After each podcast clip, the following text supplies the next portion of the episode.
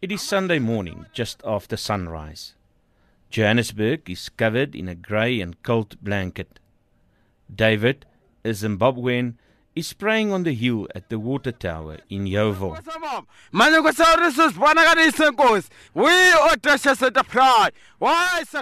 This prayer for peace comes after a weekend filled with xenophobic attacks in Alexandra, Primrose, Jeppe, and other parts of Johannesburg.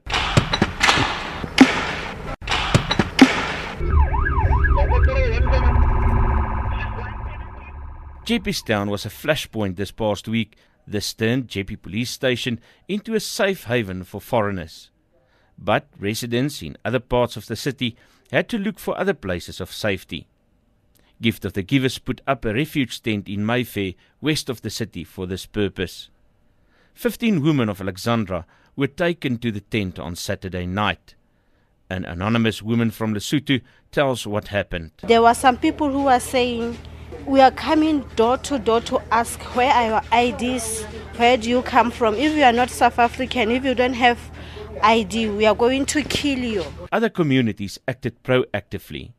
Faith institutions in Yeoville convened on Saturday to speak out against xenophobia. Yeoville is a mixture of different cultures that leads to differences, says South African Simpiwe of the ANC Youth League in Ward 67. He does not approve of xenophobia, but he can't help pointing a finger to what he thinks the cause of the phenomenon is. We fight sometimes, but now the fundamental problem is what? They commit 65% of crime in South Africa, honestly speaking. Ooh. Special Zimbabweans.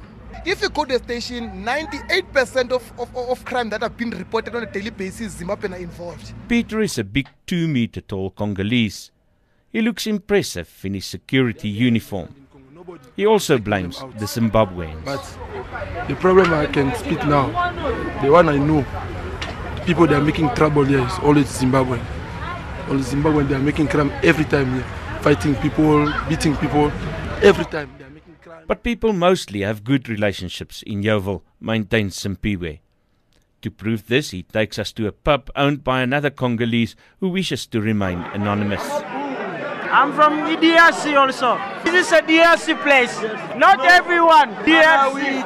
Malawi, they are here. Zimbabwe, South Africa, they are here. Even about 200 people, you can meet him there, you can hear. Even South Africans, they are drinking here.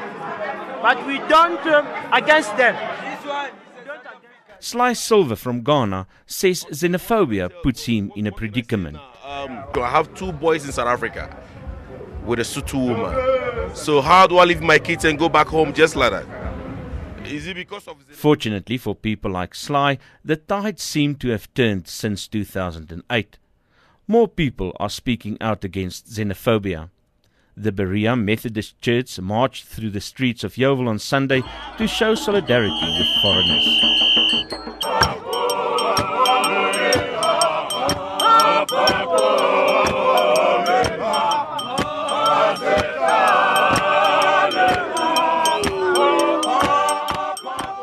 But the answer to the question regarding the cause of the problem may be deeper than anyone can imagine. Everyone and anything are being blamed.